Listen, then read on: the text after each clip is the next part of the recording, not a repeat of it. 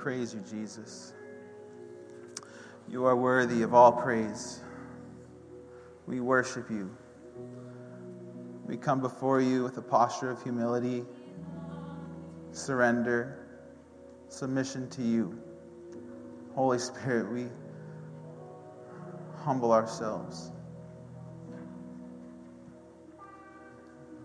We thank you that you're here with us, Father. Thank you that you're here with us. Jesus, we give you all the glory.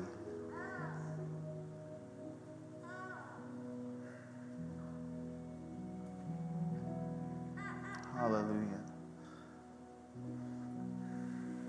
We're going to move into a time of uh, partaking of the Lord's Supper.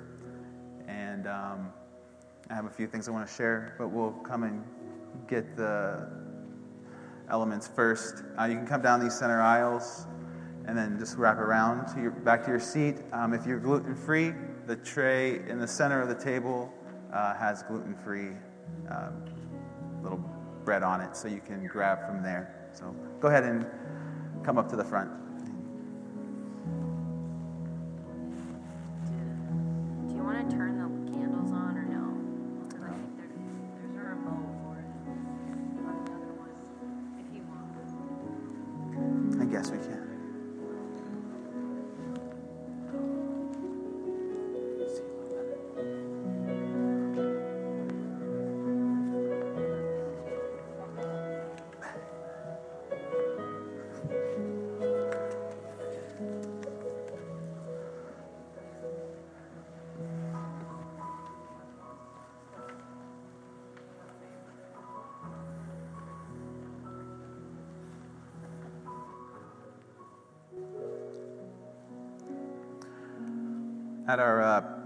We had prayer and worship this past Wednesday, and one of the things that the Lord was just speaking to us as we worshiped and prayed um, was just how much He loves us and how He's forgiven us of our sins. And um, last night I was reminded of David and how he was a man after God's own heart. And the reason that he was a man after God's own heart wasn't because of how good he was with a slingshot or leading the military or being able just to lead people in general, but it was because of his heart for repentance. And in 1 Samuel 13, Samuel is talking to King Saul, who had continually disobeyed God and he never would repent. And, and this is what, what um, Samuel says. He says to Saul, You have done foolishly. You have not kept the command of the Lord your God with which, you, with which he commanded you. For then the Lord would have established your kingdom over Israel forever. But now your kingdom shall not continue. The Lord has sought out a man after his own heart, and the Lord has commanded him to be prince over his people, because you have not kept the what the Lord commanded you. David was a man, when you read through the Psalms, he constantly was crying out to God, and when he sinned, he would constantly repent quickly and humble himself. And so this morning, in 1 Corinthians 11, where we often read about the Lord's Supper, Paul tells us to examine our hearts. He tells us to look inside. And that's what this whole time is for, is for us to commune with Jesus because on that cross, he died for our sins so we could be set free. And I don't know what sins you've had in your life this week or in general. Whatever it is, Jesus paid for all of them. They, he separates them from us as far as the east is from the west. Who here can measure the east to the west? None of us. That's a long distance. And so let's just take a moment and come before him because he loves us. Everybody say, Jesus loves me. Jesus loves me. He loves you. So just take a few moments, quiet your hearts, talk to Him, repent of whatever you need to repent of, and then we'll, in a few moments, take together.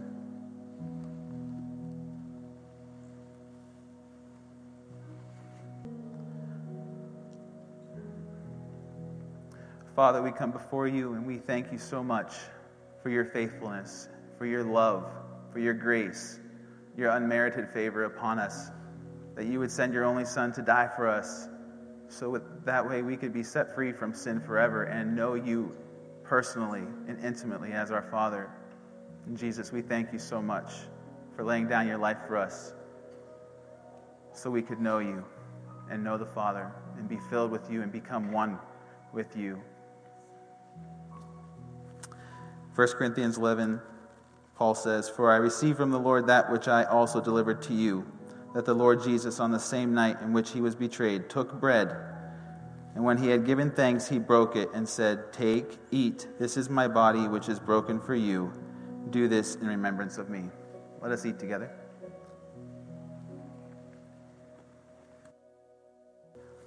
In the same manner, he also took the cup after supper, saying, This cup is the new covenant in my blood. This do as often as you drink it in remembrance of me. For as often as you eat this bread and drink this cup, you proclaim the Lord's death till he comes. Let us drink together. We praise you, Jesus. Um, if you could all stand, we're going to continue to worship. We have another song to sing. And as you do, I just want to encourage you all. Um, I don't know if any of you know Ed, who sits back here. You can raise your hand, Ed. He's in the back.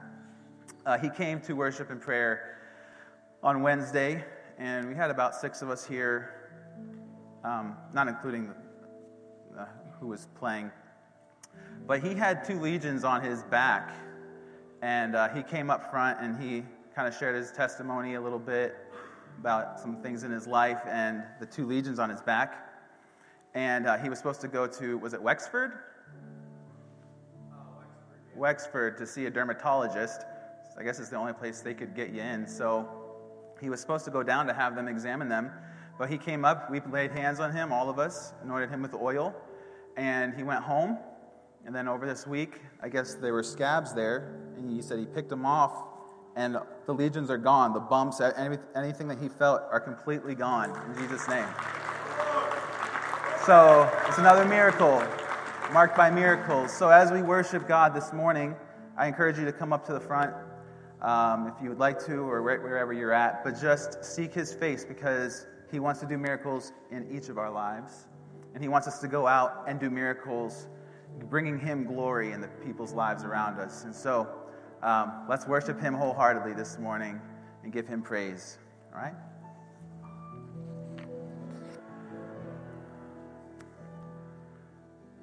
I love that line. Uh, your way is better. His way is better, amen. His way is better. It's something the Lord tells me a lot. Because there's always things we can look at. Like if you have a desire for something, you're looking this way, you're looking that way. He always says, I have something better for you. Don't look backwards. Keep your eyes ahead. Right? Keep your eyes ahead. Because we're following Jesus. Amen and His way is better. It's better than we can imagine. Think about the promise of heaven. It's beyond anything we can imagine, comprehend. His way is better. I just want to, uh, before we continue on here, um, a few things I want to pray for. Um, first thing is I don't know if a lot of you probably know Becky Starvaggi, who usually sits over here. Um, her and her husband Frank, uh, they had a son, have a son named Lee, who passed away unexpectedly uh, over this week from health conditions. And um, so I would like to, everybody just to keep them in your prayers. We'll, we'll pray for them. Um, he had two grown sons and, um, and a wife. And so we'll keep, we're going to pray for them. Uh, there is a viewing and a funeral tomorrow, uh, Monday, at the Dusckas-Taylor Funeral Home in Harbor Creek. And um, it starts at 3 o'clock, services at 7 if you uh, want to attend that. Um, a couple updates. A few, uh, about a month ago, beginning of June, uh, if you remember, Pastor Jason and Pastor Liz were up here, and we had two major things going on with the Brooks family. Their son, Caleb Brooks, was at the Pittsburgh Children's Hospital um, for uh, stomach and intestinal issues. And then my little nephew, Chucky, Uh, he was diagnosed with leukemia uh, at the same time, and they were actually both down at the hospital. And I was like, Chuck, you need to go talk to Josh. And they met and prayed with each other and all of that. Uh, some updates because I want to pray for them. Caleb, he is um, not in as much pain as he was when he was in the hospital, but he still is having issues with his uh, stomach, with his digestion. And right now, um, they want to do a, they, they're scheduled to do a scope to go inside and check his colon, but also check two lesions uh, somewhere in his stomach here. Um, but the, the scope is not till October 19th. And so um, we're going to pray about that. And then, update on Chucky. Uh, Chucky, when he was diagnosed, was 70% leukemia in his blood. He uh, finished his first round of treatments, so he was, he was high risk um, with leukemia. Uh, he's at 1.28%. He's at 1.28% now. So praise the Lord for that huge drop. Um, yes. He is uh, scheduled to go into another round of treatments, though, because 0% is remission, so they got to get him to 0%. So uh, he, his treatments are going to be four a week for four weeks with a two week break in between. And so I just want to lift up uh, these three uh, the Starvagis, Caleb Brooks, and continue to rally around Caleb Brooks and, and Chucky just for God's miracle working power because he, he can do it. He is able. And so let's pray for these things, uh, and then we'll transition into greeting and all that. Father, we, we humble ourselves before you again. We thank you, Father, that you hear us when we pray. And we come to you in the name of Jesus. We just honor you and we praise you for what you're doing. Lord, we pray right now for the Starvagis. Lord, that you would comfort, bring peace and comfort to Becky and Frank and to Lee's wife and children. We ask for your peace that passes understanding over this time, just to consume their hearts and minds, that they would know you, that they would hear your voice more clearly than ever. Lord Jesus, in this time of grief, Lord, that they would just be, just feel your presence in their home, wherever they go, just surrounding them. Lord, bring them the wonderful memories that they have and let them constantly be looking to heaven, to the future of seeing Him again. And we just thank you for your faithfulness in those deep valleys, Father, to stay with us and never leave us nor forsake us and walk us through them. And Lord, we lift up Caleb Brooks to you right now, Father. Lord, we ask you for favor with the doctors, Lord, that he would be able to have that scope sooner. However, Father, I, I come before you, we come before you believing for just a complete miracle. Lord, that everything would change right now in his body. Lord God, that the lesions would leave. Lord God, that his digestive tract would work. Lord, that he'd be able to go to the bathroom easily, Father, that all of it would just take place, that your hand would touch him. And we stand in faith, believing, trusting you, walking with you in this, Father. Lord, we pray that his faith, Father, would grow in this time, that he would know you, Caleb would know you in a deep way in this moment, Father God, and that you would strengthen Josh and Jess and their children, Lord God, as they continue to stand in faith. And we rally around them, and we also rally around Chucky right now in Jesus' name. And Father, we ask you and we thank you for what you have done and what you are going to do in bringing this leukemia into remission and completely gone from his life in Jesus' name. Lord, we thank you for a complete miracle in his body. Lord, these treatments, Father God, would not bring side effects in the name of Jesus, Lord God, and that he would just continue to get stronger. Lord, strengthen Charles and Brenda and Grace, Father, in Jesus' name. That their faith would not waver, none of our faith would waver. Lord, we fully trust you, and we thank you for what you're doing. And we just give you all the praise and glory. In the name of Jesus, we pray. Amen. Awesome. All right, so um, if this is your first time here, welcome. My name is Pastor Andy. Again, uh, Pastor Jason and Pastor Liz, who are the senior pastors, they are away today. So I welcome you.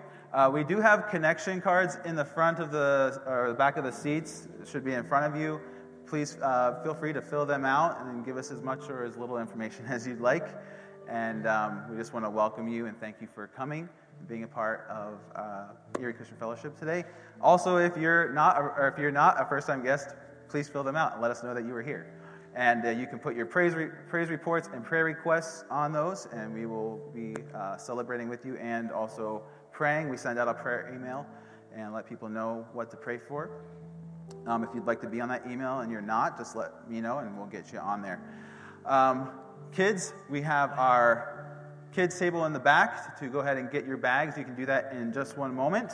And then offering buckets will be up front here. And there's an offering box in the back to place your offering. And um, is there anything else I have to say? Oh, family room is open. Uh, when you go out these doors, straight back, there's a room. You'll see the lights on. Um, if you have children that are older than uh, three and they are just not able to, they're getting a little bit restless in here and the bags aren't handling things, you're welcome to go into that room with them. And um, the, the message will be playing in there, and you can enjoy some comfort and let them get their energy out there too, as well. So, all right, let's greet each other for eight minutes. Okay.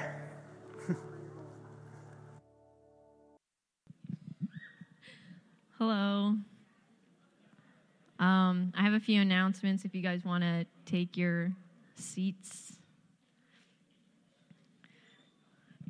Um, so, first announcement is summer nights. Is it raise your hand if you've been to a summer night? Great. You don't get anything for raising your hand, but that's great. If, and I'm sure everyone that's gone has like really liked it because we've had really good time. And last Friday, we had it at um, the softball game at Erie First. And um, it'll be the same thing this coming Friday on the 15th. Um, if you want to come at 5, that's when there's like food and everything and activities. And then the game is at 6.30, and that's at the Erie First Field like it was this past Friday. Um, and then next is we have a worship night this Saturday at um, here at 7 p.m., and that's the 16th. Um, it starts at 7, and it's in the sanctuary here, and we're going to be um, in partnership with Conduit Church from Jamestown, and that's going to be great. We've done that a few times, so um, make sure you mark that down on your calendars because that's going to be a really good time as well.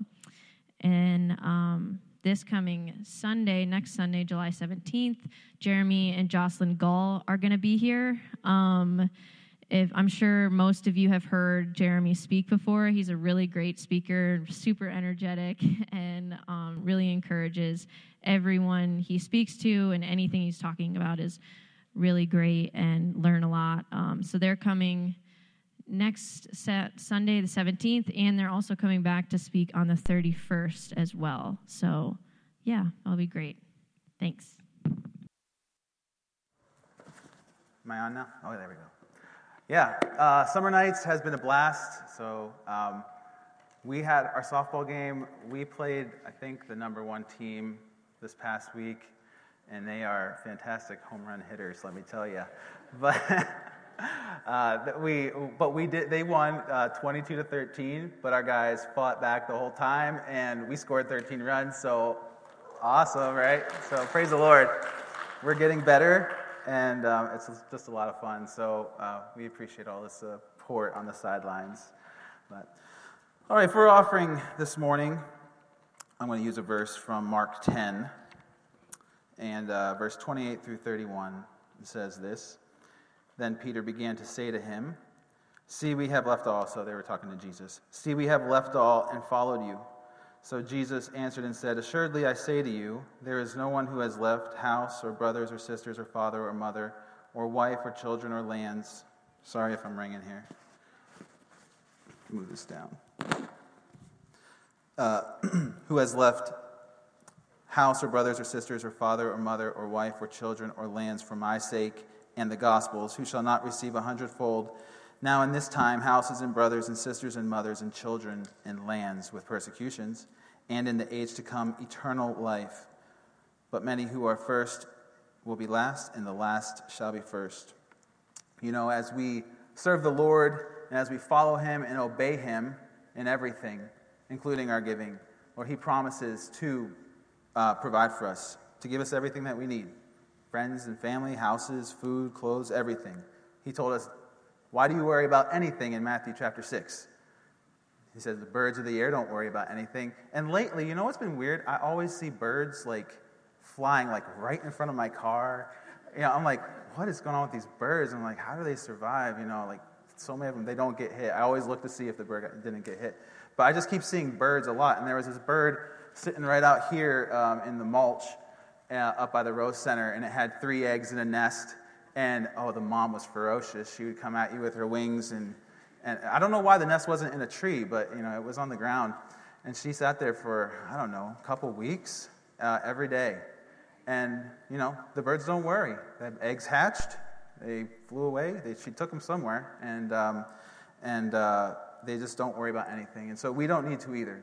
The Lord will provide for us and take care of us. So always know as you give, as you are generous towards God, whether it's here or the people around you in your everyday life, the Lord sees it and it pleases Him, it honors Him, and He will take care of you. Amen? All right. Father, we thank you so much that you are so good and gracious in giving towards us, and thank you that we can give to you by bringing our tithes and offerings, Lord. And I just ask you to bless them, cause them to multiply and to prosper. Lord, for your kingdom and for your glory here at Erie Christian Fellowship. Lord God, and I pray just a blessing over every person here, Lord, that they would know that you are their provider and that they would walk in your peace concerning everything they have need of. In Jesus' name, amen. All right. So, this message, um, I can't really do messages where I don't feel like I'm, I always feel like I'm not going to finish them. Um, there's a ton of verses. This is not going to be a three point message. It's going to be like dozens of point message. Um, but I'm going to try to get it done here before, before it's too late here. But, um, anyways, the title of the message today, I feel like it's a very important message. It has been for me and what God's been doing in my life. I'm preaching from my life, um, which I normally do, but I'm preaching this message uh, from my life over the past few years here and what the Lord's been talking to me about. And the title is going to be Walk, Don't Run. Walk, don't run. So, um, how many of you have ever grown up, and, or have ever grown up? How many of you, as you grew up as little children, remember your parents telling you to walk, don't run? Anybody? Yeah. So my grandpa, he had, he always had this in-ground pool, um, which now we are, we we have it now. We're, I'm taking care of it with my dad. But there's always like it's like a sidewalk around the pool, and then there was like white rocks around the sidewalk. And when we were little kids, you know, we just wanted to get to that diving board as fast as possible. It would just run, jump off the side, and my grandpa would always be like, Walk, don't run. And he just constantly tell us to, to not run. And so um, today we're going to be talking about walking and walking with God.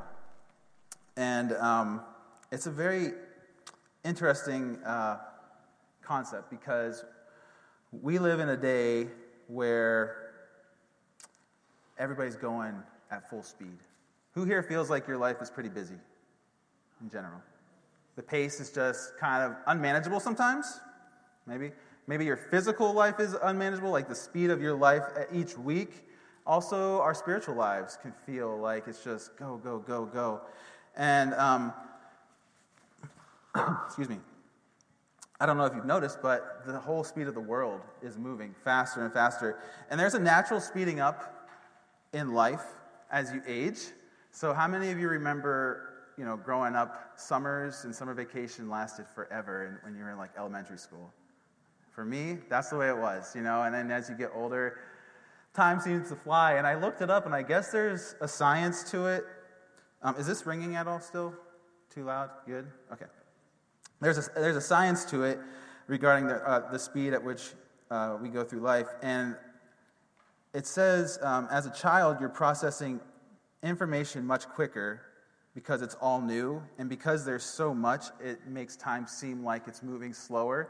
But as you get older, you've already processed many things. So you're processing things slower, which actually makes the speed feel faster. And I don't know if that makes sense to me, but um, that's what the science says. Uh, that's one part of it. Um, despite the science, though, there's many things, there's a number of reasons why we feel things speeding up um, and seems unmanageable, like our time seems unmanageable at times. And the first thing is prophecies and signs of what will happen before Jesus come are happening at much quicker pace. Would you agree? I, I cannot deny it. And, um, you know, with those things, there's a lot of turmoil that happens in the world. It causes fear and worry and anxiety. And when people get afraid, we start to panic, right? And um, as people see dreams and desires becoming maybe more and more unattainable, um, we either begin to rush to attain those things that we want and hope, and hope for, or we go into like a state of depression and uh, just kind of collapse. So that's one reason. Another reason that things seem to be speeding up in life is because of technology. How many of you are technology lovers? It's a few of us. How of you despise it? Few of you? Okay, all right. Well, technology, whether you love it or despise it, has caused life to move much faster. Technology advances and doubles every two years, roughly. I have a list of statistics here. Uh, computer speeds have been doubling every year, I'm sorry, every one and a half to two years since 1960. Uh, AI industry, artificial intelligence, is growing by 16.4% year over year. 4.88 billion internet users in the world. 5.29 billion mobile phone users. How many of you still have the flip phone? Okay, we got anybody? Yeah, okay.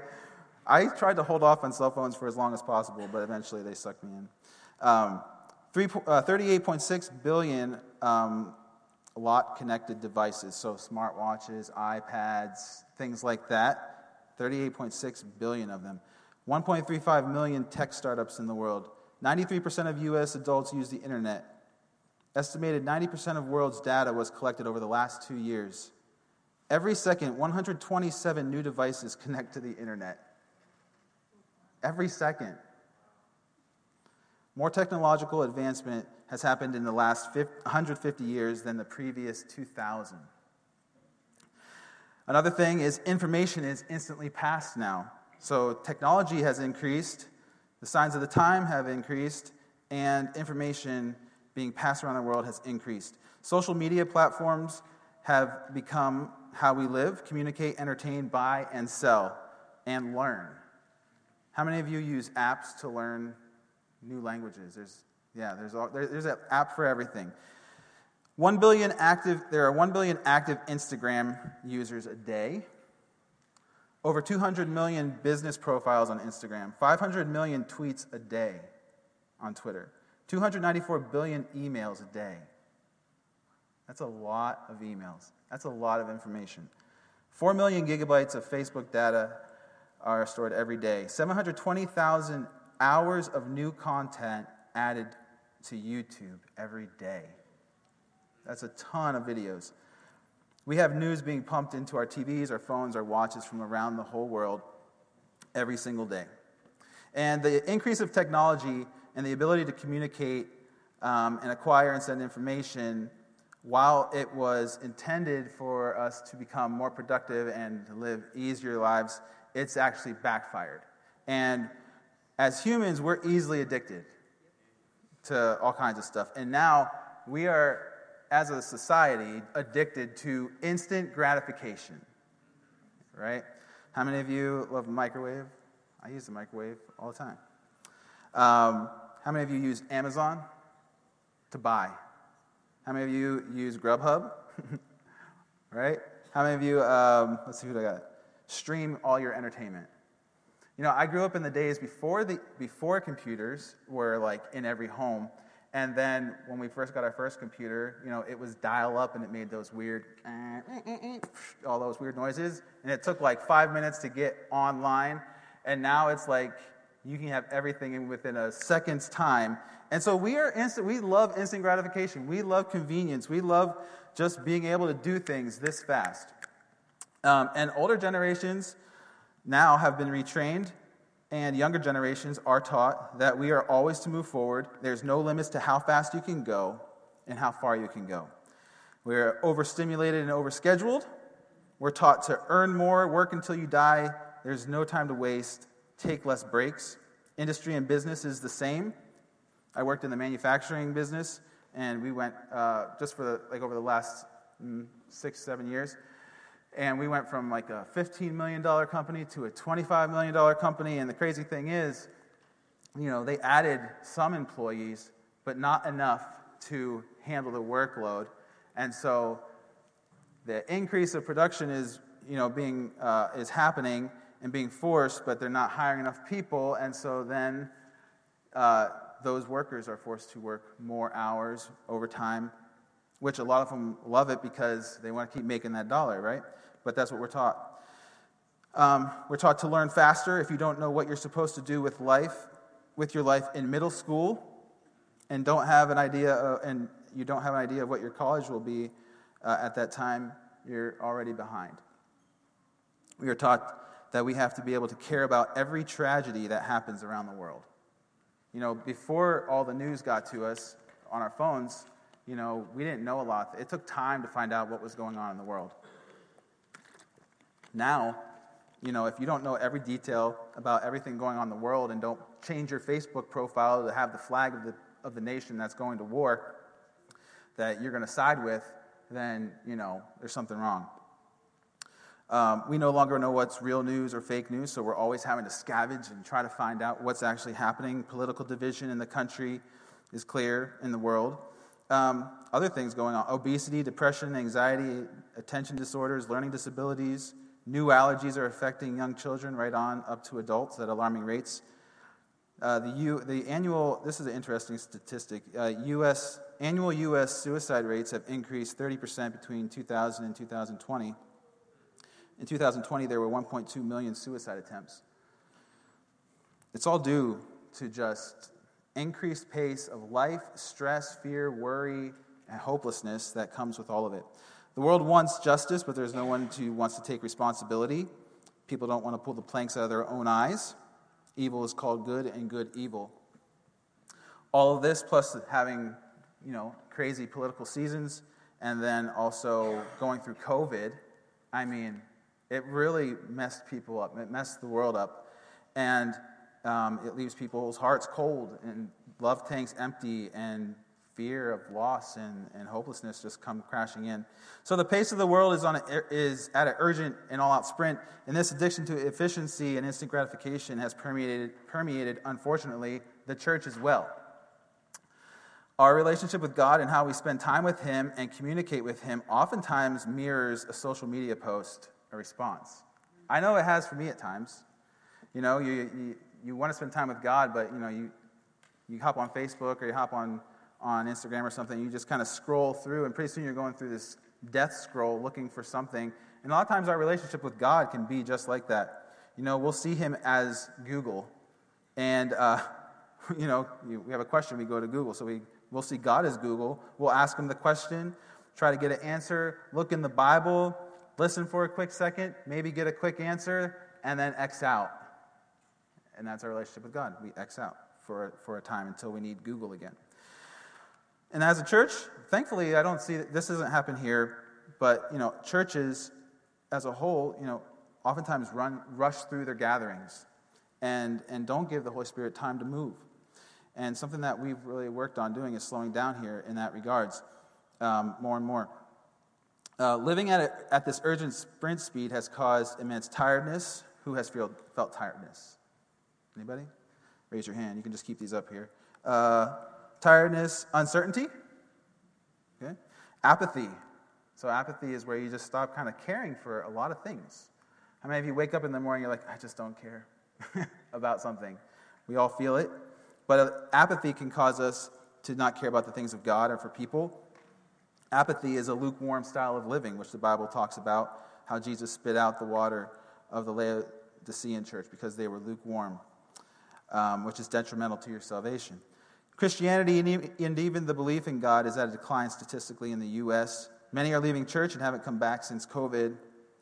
And even the message that Jesus is coming back can cause Christians to become afraid and disappointed because they still want to experience the things in this current life that they feel they'll miss out on. How many of you have, you have ever felt like, I'm going to miss out on something? I'm going to miss out in this life. I know I personally have. So God did not create people to live at this type of, this type of life, nor did He create the church to live this type of life. And it's not possible without, without self destruction. And um, as many of us try to slow down and regroup with God, And rest, um, a lot of times our rest can, cannot bring us uh, restoration. How many of you have tried to take a rest, but you don't feel revived afterwards? Yeah? Or you go on a vacation, but then when you get done with your vacation, you feel like you need another vacation? Right? okay. That's a, that's a problem, right? That's, that means we don't actually know how to rest in a way that's going to bring life and restore our soul and our hearts and our minds and our bodies. So, what are we to do? How are we supposed to live? What was God's intent for us in this time of life, in this, his, this part of history? Because we're living in the last days, which we know are going to be kind of crazy. What do we make of it, and is it possible to live it at a uh, healthy pace? And the Lord wants you to know today that it is possible. All right? It is possible. So, how do we do it? How do we live a pace, the right pace that God is moving at? The first question we have to answer is this What is the speed God intended us to live at? What is the speed God intended us to live at? The answer is walking speed. How many of you like to walk? I know I do, especially after breaking my leg last September and not walking for like three months. Walking speed. The average walking speed of humans is two and a half to four miles per hour, a 15 to 20 minute mile. That's it. Walk, if you look up the word walk in the Bible, it comes up 390 times in the King James Version. And it comes in like walk, walketh, walked, walkest, walking, all those terms. It comes up 390 times in the Bible. The speed we were intended to live at is walking speed. God commanded us to walk with him. In Leviticus 18 1 through 4 says this Then the Lord spoke to Moses, saying, Speak to the children of Israel and say to them, I am the Lord your God. According to the doings of the land of Egypt, where you dwelt, you shall not do. And according to the things of the land of Canaan, where I am bringing you, you shall not do, nor shall you walk in their ordinances. You shall observe my judgments and keep my ordinances to walk in them. I am the Lord your God. We are commanded to walk through this life with God. God himself moves at walking speed. In Genesis 3 8, God came to Adam and Eve after they had sinned, walking. It says this And they heard the sound of the Lord God walking, physically, walking in the garden of the, in the cool of the day. And Adam and his wife hid themselves from the presence of the Lord God among the trees the, of the garden. Adam and Eve had just committed the greatest sin, just threw the world into, you know, the sin nature, brought the curse of sin upon the whole world and upon themselves. And Jesus, he didn't, he knew, he knew they did it, but how did he come to them? Did he come freaking out? No. He came walking in the cool of the morning. Jesus walks. He walks. Enoch walked with God. Genesis 5 22. After he begot Methuselah, Enoch walked with God 300 years and had sons and daughters. Verse 24, and Enoch, Enoch walked with God, and he was not, for God took him. How many would love that? he is going to take us one day when he comes back. Next, Noah walked with God. Genesis 6 9. This is the genealogy of Noah. Noah was a just man, perfect in his generations. Noah walked with God. Abraham walked with God. Genesis 13 17. God told him, Arise, walk in the land through its length and its width, for I give it to you. Genesis 17 1. When Abraham was 99 years old, the Lord appeared to Abram and said to him, I am Almighty God, walk before me and be blameless.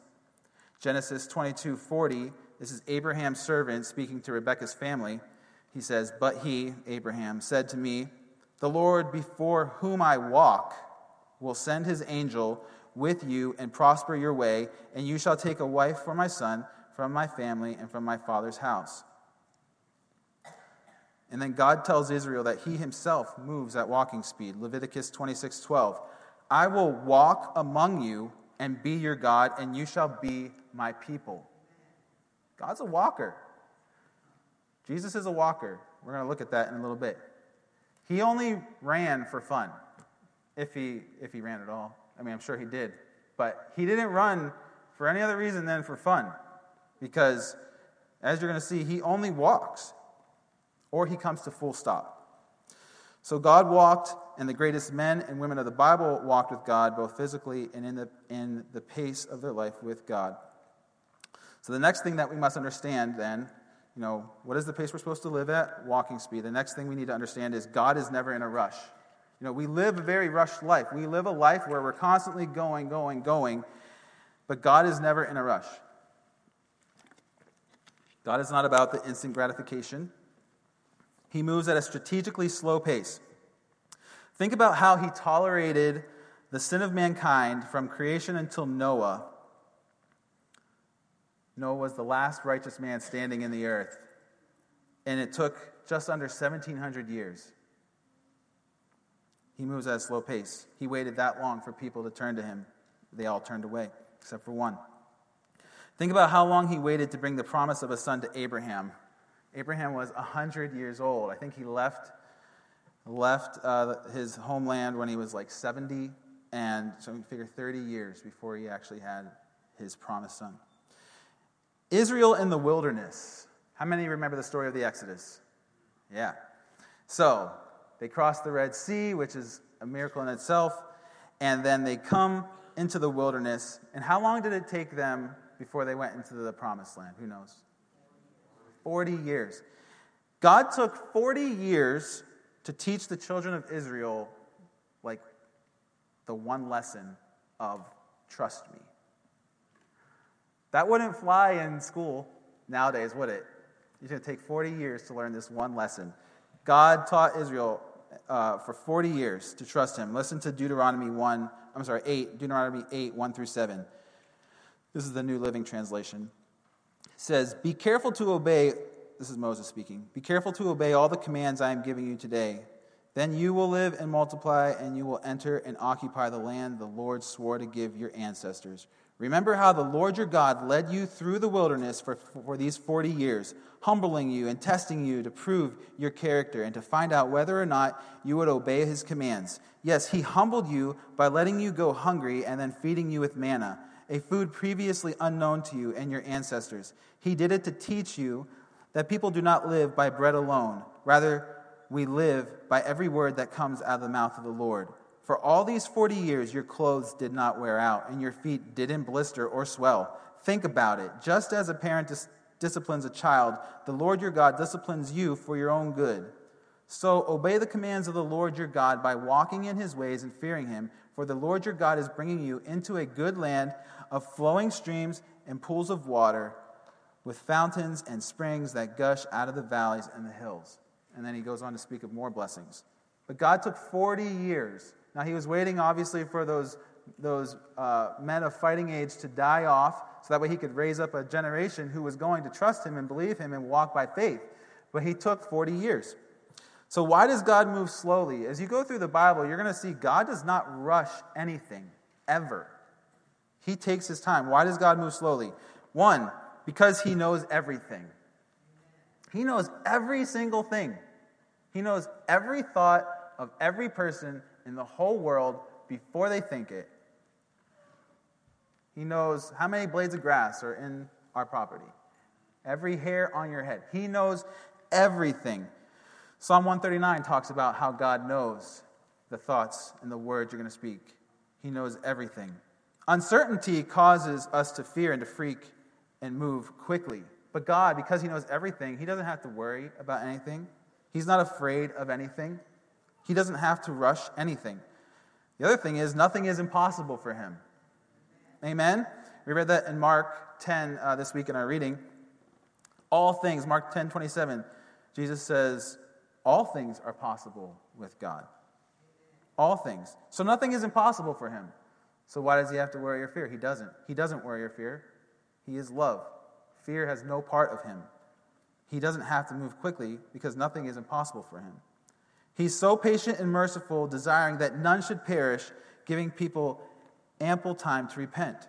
2 Peter 3 8 and 9. This is an important verse. says, But beloved, do not forget this one thing that with the Lord one day is with, as a thousand years, and a thousand years as one day. The Lord is not slack concerning his promise, as some count slackness, but is long suffering toward us, not willing that any should perish, but that all should come to repentance. God is longing and desiring that everyone come to repentance, and he will wait until he can wait no longer.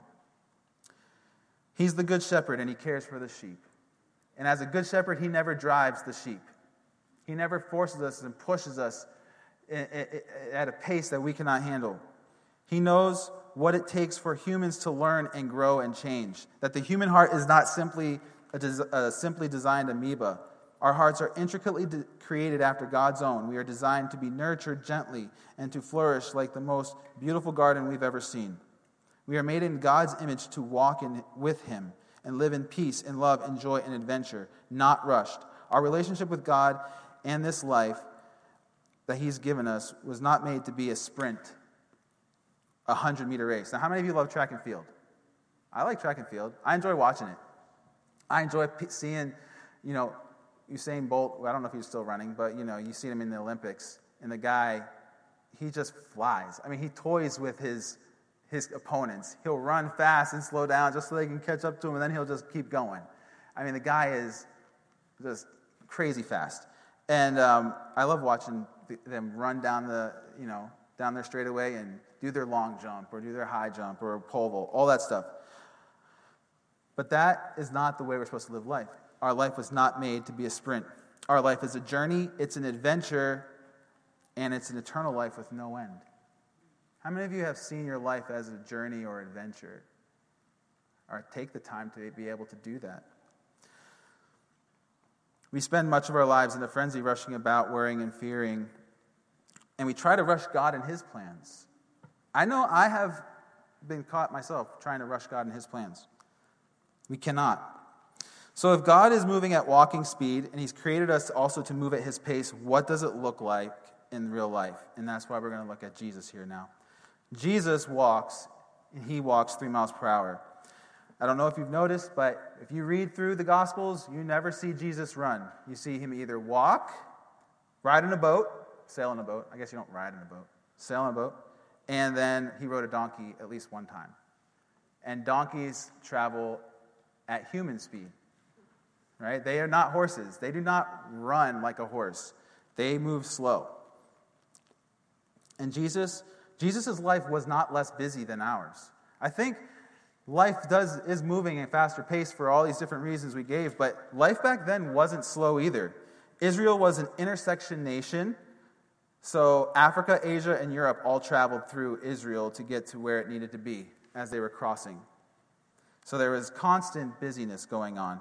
Life was not easier. Cooking, cleaning, washing, bathrooms, work had, to, had none of the technology that we have.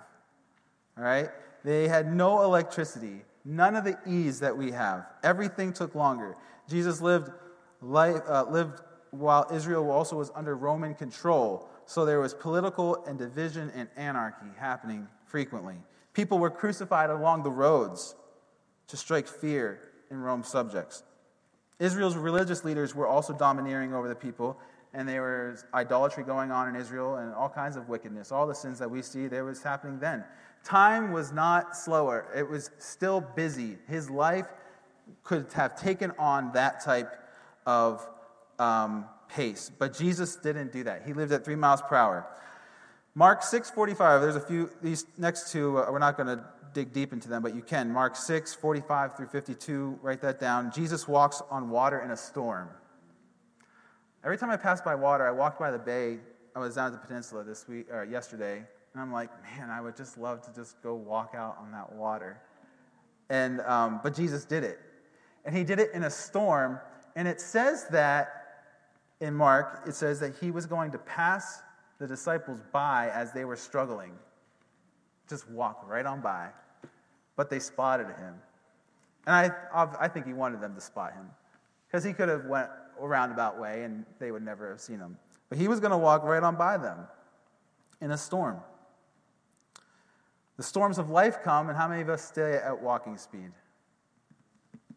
Jesus in John 11, the story of Lazarus, Martha, Mary send, you know, send for Jesus to come. You know, Lazarus is sick, you know, unto death. And it probably takes a day to get there. And then Jesus decides, it says, when he heard the news, he waited. He just stayed there for two more days. He just waited, full stop, not even moving, right, to go to, to Lazarus. Because he wanted to make sure that Lazarus was dead because he knew God was going to do a miracle. But Jesus didn't, he wasn't freaked out by it because he had a relationship with his father and was able to know what was going to happen. And so he waited two days and then took another day to walk there. By the time he gets there, Lazarus was in the tomb for four days already rotting. Jesus was a walker. This is a passage I want to look at and read through. Okay, it's uh, Jairus' house. I'm sorry, Jesus walking to Jairus' house. Mark 5, 21 through 43 says, Now when Jesus had crossed over again by boat to the other side, a great multitude gathered to him, and he was by the sea. And behold, one of the rulers of the synagogue came, Jairus by name. And when he saw him, he fell at his feet and begged him earnestly, saying, My little, my little daughter lies at the point of death. Come and lay your hands on her, that she may be healed, and she will live. So Jesus went with him, and a great multitude followed him and thronged him. So if there's a great multitude thronging you, you're not moving fast, you're, you're moving at a slow pace. Uh, now, a certain woman who had a flow of blood for 12 years and had suffered many things from the physicians, she had suffered many things from the physicians. She had spent all that she had and was no better, but rather grew worse. When she heard about Jesus, she came behind him in the crowd and touched his garment, for, for she said, if, I, if only I may touch his clothes, I shall be made well. Immediately the fountain of her blood was dried up, and she felt in her body that she was healed of the affliction. Verse 30. And Jesus, immediately knowing in himself that power had gone out of him, turned around in the crowd and said, Who touched my clothes? So he's walking in this urgent situation to Jairus' house, taking his time, and a woman stop, touches his clothes. He wasn't even paying attention to her, and touches, touches his hem of his garment, so she's crawling through at a speed that's slow. And then he comes to a full stop during this urgent time and he says, uh, well, the disciples said, um, he says, Who touched my clothes? But his disciples said to him in verse 31, You see the multitude thronging you, and you say, Who touched me? And he looked around to see who see her who had done this thing. But the woman, fearing and trembling, knowing what had happened to her, came and fell down before him and told him the whole truth. Verse 34 And he said to her, Daughter, your faith has made you well. Go in peace and be healed of your affliction. While he was still speaking, some came from the ruler of the synagogue's house who said, Your daughter is dead. Why trouble the teacher any further? So this woman gets healed, full stop. And then he begins to, he hears about Jairus' daughter dying. As soon as Jesus heard it, verse 36, as soon as Jesus heard the word that was spoken, he said to the ruler of the synagogue, do not be afraid, only believe. And he, he permitted no one to follow him except Peter, James, and John, and the brother, of James, uh, the brother of James. Then he came to the house of the ruler of the synagogue and saw a tumult and those who wept and wailed loud, loudly. When he came in, he said to them, Why make this commotion and weep? The child is not dead, but sleeping. And they ridiculed him. But when, they, when he had put them out, put them all outside, he took the father and mother of the child and those who were with him and entered where the child was lying. Then he took the little child by hand and said to her, Talitha cumi, which is translated, Little girl, I say to you, arise. Immediately the girl arose and walked, for she was 12 years of age, and, and they were overcome with great amazement. But he commanded them strictly that no one should know it, and that something should be given her to eat.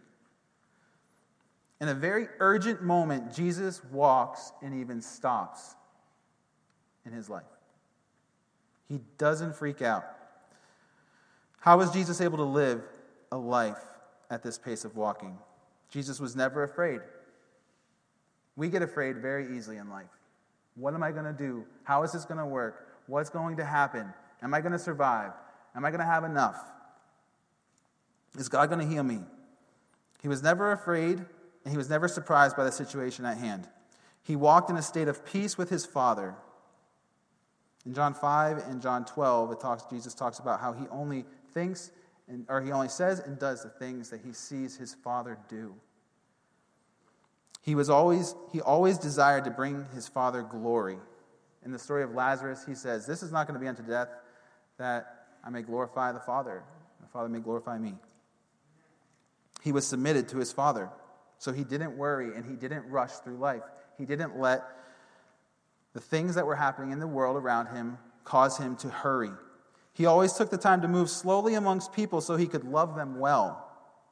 You can't love well if you're moving fast, right? You can't. It's not possible to love well. Loving and passing is really not loving. Loving happens when you slow down and you're able to be with the person and hear their heart and talk to them and love them, encourage them, help them.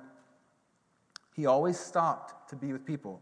He never let urgency and the emotions of others dictate how he was going to operate and respond and walk. And that ability to walk and not freak out in an argument and fearful moment shows a high level of trust with the Father. And that's what God's called us to do. And the interesting observation is this miracles only happen at three miles an hour or full stop. That's it. You never see miracles happening at this fast pace. Jesus walked and did miracles. He was walking at three miles an hour, and the woman touches him as he's walking, and she got healed. And then he comes to a full stop with Jairus' daughter and raises her from the dead. This is the life we're called to live. This is the pace of life we are called to live at walking speed. Not rushing through life, not rushing our relationship with God, but taking our time and not worrying. And we are able to walk at this. We are able to do this. 1 John 2 6 says that he, he that says he abides in him ought himself also to walk just as he walked. So, how do we walk? I'm going to hustle through these 11, 11 thoughts, guys. Think I can get through them? Yeah? I know, I know it's, some people are getting tired here, so I'm going to try to hustle. That means that we need to slow down. Fall asleep, it's like, okay, I need, to, I need to take a break. We need it. We need the break. And this message, guys, is super important because things are not going to slow down this life. The world is not going to get easier. You know, things get worse as Jesus comes back. Life's not going to get easier in this world. Things are going to get more tough for the people of this world.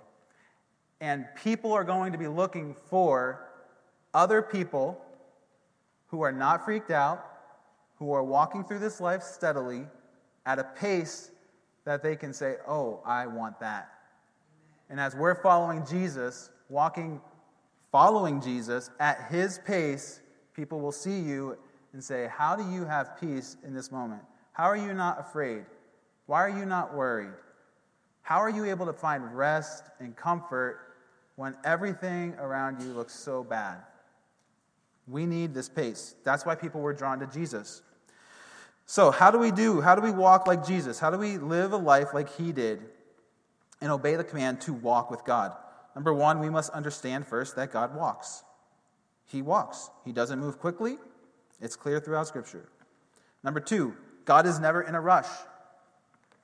He has bigger and more strategic, detailed plans than we do. He sees the big picture and the small picture all at the same time. His end game is for you to fully know Him, trust Him, know who you are in Him, and to love like Him. He's not afraid of lessons being long. I've, I'm still learning lessons that I probably should have learned a long time ago, but God is so patient with me and so kind and so generous, so grace filled. You know, things I probably should have learned 20 years ago, still learning them. But He's patient, He walks with us. So God is never in a rush. Number three, God is not going to rush you, which we talked about. He's a good shepherd. His plan for you is good. And He knows how to get you to where you're supposed to be. His goal is whole. Pastor Jason and Liz talk about that a lot. He's working things out for you, He's working things out in you, and He's working things out of you. So we need to let God move at the pace that He does in our life. He's not going to rush you, and you can know that. God cannot be rushed, so we must not rush our relationship with Him, nor through the season of the life that we're in. How many of you have been in a season of life and you're like, God, I just wish it was over? I know I have been. Okay. But God cannot be rushed. He has a plan. He's going to get us through it. And that word through is the key word. And overcome it. Number five, love has a speed, and that speed is three miles per hour. We have to learn to walk at that speed. Miracles happen at three miles per hour. Salvation happens at, at three miles per hour, or full stop, actually. You know, Jesus came to a full stop on the cross. Amen. And he died for us, our, our, died for our salvation right there and then. Number six, we must actively pay attention to the pace of our living, Um, to the pace that we are living life at, and learn to say no and establish boundaries. Now, that's a whole conversation right there. Some questions to ask How busy have you allowed your day to become? How much are you working? How many activities are you allowing your kids to do? How much sleep do you get? Do you actually take a Sabbath day? That's a big one for me. I don't actually take a, I need to do better with the Sabbath days. Are you always connected to, to technology or can you live without it? Is your mind always racing? If you say, you know, answer those things with, I work too much, I, I'm always racing, I can't disconnect from technology, I don't get enough sleep. If you're answering those questions like that, your pace of life is too quick and it needs to change. Uh, number seven, we must actively envision ourselves walking with Jesus. This has been a huge one for me. And I'm going to talk about this a little bit when we get to the end here, which I'm almost there. Um, literally envisioning yourself when you close your eyes, picture Jesus, picture him walking, and picture you walking behind him, following, or next to him, right? But picture yourself, picture Jesus walking. Whenever I do that, when my life's going too fast, and I stop and I just sit there and say, Jesus, I need, I need you, I know you're walking right now. So I just picture myself walking, and it slows me down. It brings me peace. And it's like, oh, I don't have to run. Number eight, we must learn the walk acronym. Wait, W is wait on the Lord. This could be a message too. Wait on the Lord, come to a, to a stop with Him and wait. Wait on the Lord and don't move. A is ask. Ask him the right questions. Where are we heading? You know, the Bible says we have not because we ask not. If you don't have an answer to something in your life, maybe it's because we haven't asked him for the answer.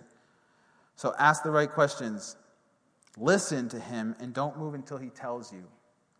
I moved before he told me a few times in my life, and they did not end well. Just saying. Um, so listen and then continue with a K because I needed to make walk work as an acronym. So continue. So you wait on the Lord. You ask Him the right questions. Where are we heading? What do you want me to do? Am I on the right path? Listen to Him and then continue with a K at three miles per hour. Okay? Continue. Number nine, we must learn how to rest in ways that refresh us with life. If you're sitting down to rest and watching a TV show and you do not feel restored afterwards, that is not the way you are to rest. Going on Instagram does not bring you peace and joy and restoration, then that's not what you should do when you're resting. Right? If going on a walk makes you feel restful, do that. If you like drawing and you feel better after drawing, do that. I know Anna loves to dance, and dancing brings her joy and restoration. Do the things, find the things that bring you rest and do those. All right? Number 10, we must understand that with God, nothing is lost. Because we think a lot of times we're going to miss out. And that God is not going to come through. And that I have to make something happen if I want it, if I want it. And um, it's not true. Even in the loss of my mom, uh, she passed in January of 21. And, you know, I felt like, man, I'm missing out on some of the best years of life with my mom. But God said, nothing is lost. Nothing is lost. I'm going to see her again for eternity. It's going to be better than anything that I could experience here with my mom. Nothing is lost when you have Jesus, period. Number 11. The only thing we are commanded to run, I'm sorry, the only thing we are commanded to run for is in fleeing sin. You want to run from sin. Okay? But in your walk with God, in your pace of life, you want to walk. So you flee from sin and walk with God. And Paul does talk about how we need to fight like, you know, we don't beat the air, but we fight to, to win. We run the race to win. And he's not talking about the pace of the life we're supposed to live. He's talking about the mindset and the heart with which we are to follow Jesus is with that tenacity to win, to reach the prize of the promised land with him. But it's not the speed at which we are to live our life. Okay? And so we need to only run from sin, but walk with him. So, in conclusion, here, let me ask you a bunch of questions, some more. How is your walk with God going? Are you actually walking with Him through life, or are you speeding through? Are you in a tizzy, unable to catch your breath, so overloaded in your schedule that you don't know if you'll make it today? Does your vacation need a vacation? Is your time with God rushed? How are you spending? How are you responding to your family, to your spouse? Do you notice people around you at the grocery store? Can you make eye contact with somebody enough to say hello and smile or just rush past them? Are your responses to people short and not kind? Do you feel drained, hopeless, stressed, or worried? Are you suffering from apathy in some way where you just don't care about many things? When you try and rest, do you feel energized or not? Do you feel alive and refreshed? Or does it feel like you're just more tired, can't get enough rest and sleep? If you're answering these questions, depending on how you're answering these questions, you probably need to slow down. You just regroup with Jesus and begin to walk. So, in my life, in conclusion here, I'll just share a couple things. You know, 2015, I moved back here, and I was on, I was going, you know, uh, in New Jersey in ministry, working, and in a relationship, and then that relationship just like crumbled in a way that was so detrimental to me that I had to move back home and I just needed my family. I moved back here, and so I was living at full speed, and then all of a sudden I kind of came to a pit, dead stop. And then um, the Lord started to, the Lord started to do some things in me and, and restore me um, from that relationship. However, life began to move, and my grandpa started to get sick, and then my mom got cancer, and then it was an up and down roller coaster, and I didn't know what was going on. It was really difficult, and then they both died, and then um, you know we buried my mom, and then last year, and then uh, two months after that, I got COVID, and then I broke my leg, and I came to a full stop again. And God had uh, really started talking to me about this whole idea of walking with Him. And um, I had had a dream in May of 2020, and it was God always uses dreams with cars in them for me for some reason. I'm not a car guy. I don't know about motors, but for whatever reason, there's always cars in my in the dreams that mean something. And um, I was in my car, and I was driving to a convenience store, which is kind of funny because we're talking about convenience and how we're addicted to all the instant gratification and all that. But I'm driving and I'm going to a convenience store, and the parking lot is kind of like on a hill, and I, I'm trying to put my car in park, and I can't. It won't go in park, and I can't stop it, like from falling backwards as I pull up. And so, um, next thing I know, my car is rolling backwards, and it rolls into what looks like this big junkyard type place, like a, the ground is all dirt and it rolls all the way back through this junkyard and then into a ditch. And I get out of it, and there's this place where the guys are working, and I, in there, it's where they were like stripping cars and scrapping everything. So I go to get help, and um, the guy comes out with me, and I come back, and my car is gone. And I'm like, where is my car? And so I go back to the guys and I am kind of upset. I'm like, did you guys already take my car in like two seconds and strip it and scrap it? And they're like, no, we didn't touch it. And I'm like, okay. And I was upset. And in the dream, that's the end. I didn't have a car anymore. My mode of transportation was gone and it stopped. And then um, over last year, I had a, like, it wasn't a dream, but it was more just like a picture vision when I was with Jesus. And I was in a car again, and I had this uh, hands on the steering wheel, and I was in the driver's side on the steering wheel, and Jesus was on the passenger side, which was already wrong, right? And I'm gripping the steering wheel, and I'm like so like angry and freaked out and just in a tizzy. I just it was just I was just oh, holding the steering wheel, trying to control uh, my life to a degree, and because um, cars always represented my life in my dreams, um, and so I'm holding the steering wheel, and I see Jesus get out of the car, and he walks to the other side, and he's looking at me, and he's like, "Let go of the steering wheel and get out of the car," and I didn't want to. And finally, I like release it and I get out of the car and I step out and I look at the car, and the car has no wheels. So I was holding on to the steering wheel of my life. I didn't have wheels. I couldn't drive it even if I wanted to. It wasn't going to go anywhere at all. And um, so I get out, and Jesus says to me, We're going to walk. And I said, I don't want to walk. And it's a desert. And all of a sudden, in, my, in this picture, I knew that that desert was like what I felt like my life was at that moment. And I'm like, I don't want to walk, and I don't want to walk through a desert. And he says, We're walking from now on.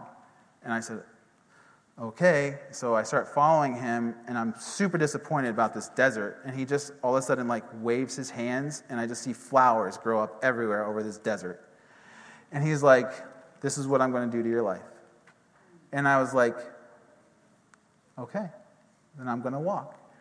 And so I start, and so I really have determined in my life that I'm not moving at a fast pace. I'm going to keep a pace of walking with Jesus. I'm not going to let other people determine how fast I'm going to move. I'm not going to um, let the things that I fear or desire cause me to move quicker and try to take things into my own hands. I'm going to walk. I'm going to take my time with Jesus and learn to walk the way He does. So that way I can love people well. So that way I can see miracles happen because they happen at three miles an hour and full stop. That's it. And so, what I want to challenge you, I know this is a long message and there's tons of points, but I just want to challenge everybody with that last little bit here. Evaluate your life with God.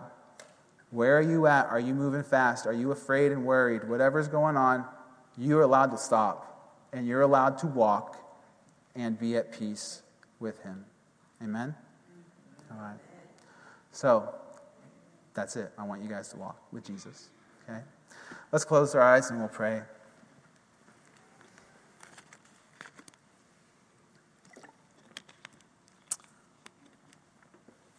Father, I thank you so much for your word. I thank you that you move at a pace that we can handle, that you've called us to walk with you and that you're a good shepherd, Jesus, and you do not drive us. You are not harsh. You are kind and gentle. And you know exactly how to move us and to get us to where we need to be. So, Lord, I just pray that this message today, this, all these verses, these different thoughts, Father God, would penetrate our hearts, Lord God, and we would see you walking, Jesus, that we would walk with you. If there's anybody here who says, I need to walk with God better, just raise your hand. I could slow down. I need to slow down. All right. The Lord sees your hands. Lord, you see every person's heart, every hand that went up. Lord God, help them to see you walking, walking with them, leading them, guiding them. Lord, as, as we all make these changes to slow down and to follow you in these last days and be a light in a dark place, Lord, help us to just walk at your speed. Remind us every day we're going to walk today. And I thank you, Lord, that you will bring signs and wonders and miracles, and we'll see the greater works that you've called us to do because we are taking our time with you and being with you and walking with you. If there's anybody here that does not know Jesus, he loves you very much. He cares about you. He wants you to know him and that he is good and kind and he has a life where you can have peace and turmoil and if you do not know him, I want to encourage you to come up front here in a moment, and uh, we'll, I'll be up here to pray with you uh, and kind of lead you in that in, right, and establishing a relationship with Jesus because you can have that peace that you need today. And if there's anybody else here that needs prayer, um, we'll have prayer teams up, prayer teams up here in a moment, and um, you can uh, receive prayer this morning. Father, we thank you. We give you all the glory and praise. We ask you to guide us the rest of this day. We ask for your protection, and uh, we just thank you that we get to know you in Jesus' name. Amen. All right, guys. We'll see you next week with Jeremy Gull uh, at the helm.